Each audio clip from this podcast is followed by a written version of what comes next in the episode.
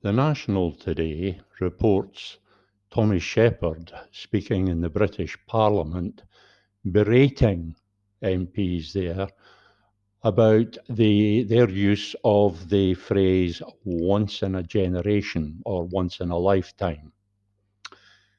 He's quoted as saying, I accept that the phrase once in a generation was part of the debate, but let us at least be honest with each other about the context in which that was said.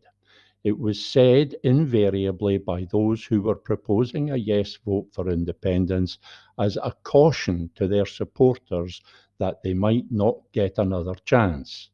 It was not made as a promise or qualification to those who opposed independence that it was going to go away forever.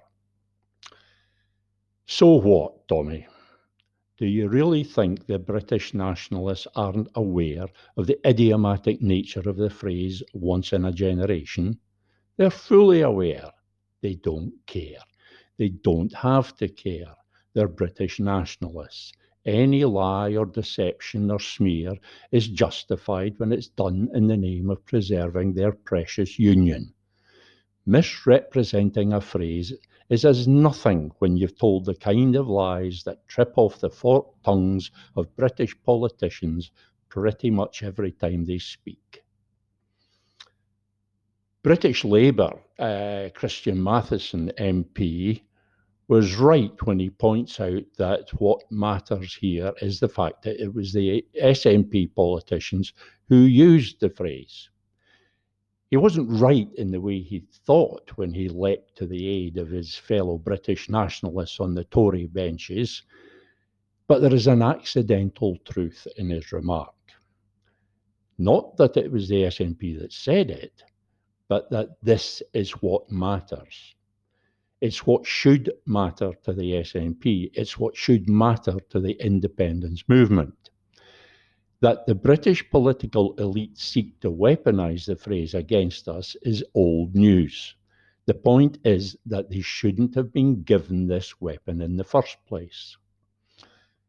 Those who avidly read every comment I make will immediately assume a contradiction here, as I have been known to say that we should not allow concerns about how the opposition will use our words against us to work as a form of self censorship. How then can I now say that it was a mistake to use the phrase once in a lifetime or once in a generation? Because it was always going to be weaponized in the way that it has. But that is not quite what I'm saying. It may be considered to be have been ill advised on those grounds, but much more importantly, it matters because it betrays the mindset of the people who deployed the phrase. It's our old friends, sovereignty and self determination again. The sovereignty of the people of Scotland and the right of self determination that is ours by virtue of the fact that Scotland is a nation. My point is that someone who fully comprehends these concepts, when they are an established part of their worldview, when they are an ineradicable facet of their mindset, constantly standing on alert in their subconscious, that person would tend not to use a phrase such as once in a generation in the context of the exercise by the sovereign people of Scotland of our inalienable right of self determination.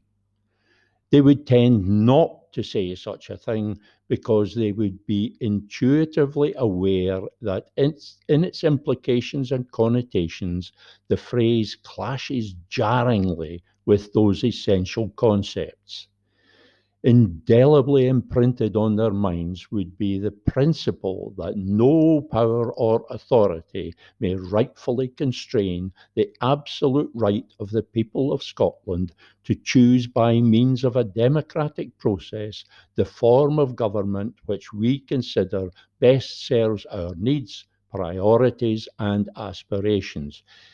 It simply would not occur to a person equipped with such a mindset that a phrase such as once in a generation might sensibly be used in the context of a constitutional referendum. If it did occur to them, then they would be pulled up short of actually uttering the phrase by an instinctive awareness of how inappropriate it would be. There is an important lesson to be learned for a new referendum campaign, maybe two. It would certainly be advisable for SNP politicians to have access to proficient communication advisors who could cast a critical eye over planned speeches.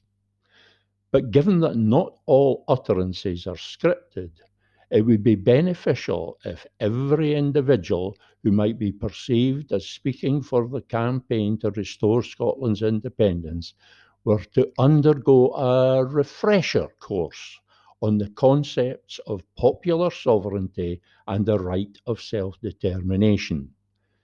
Get the mindset right, and we get the campaign right.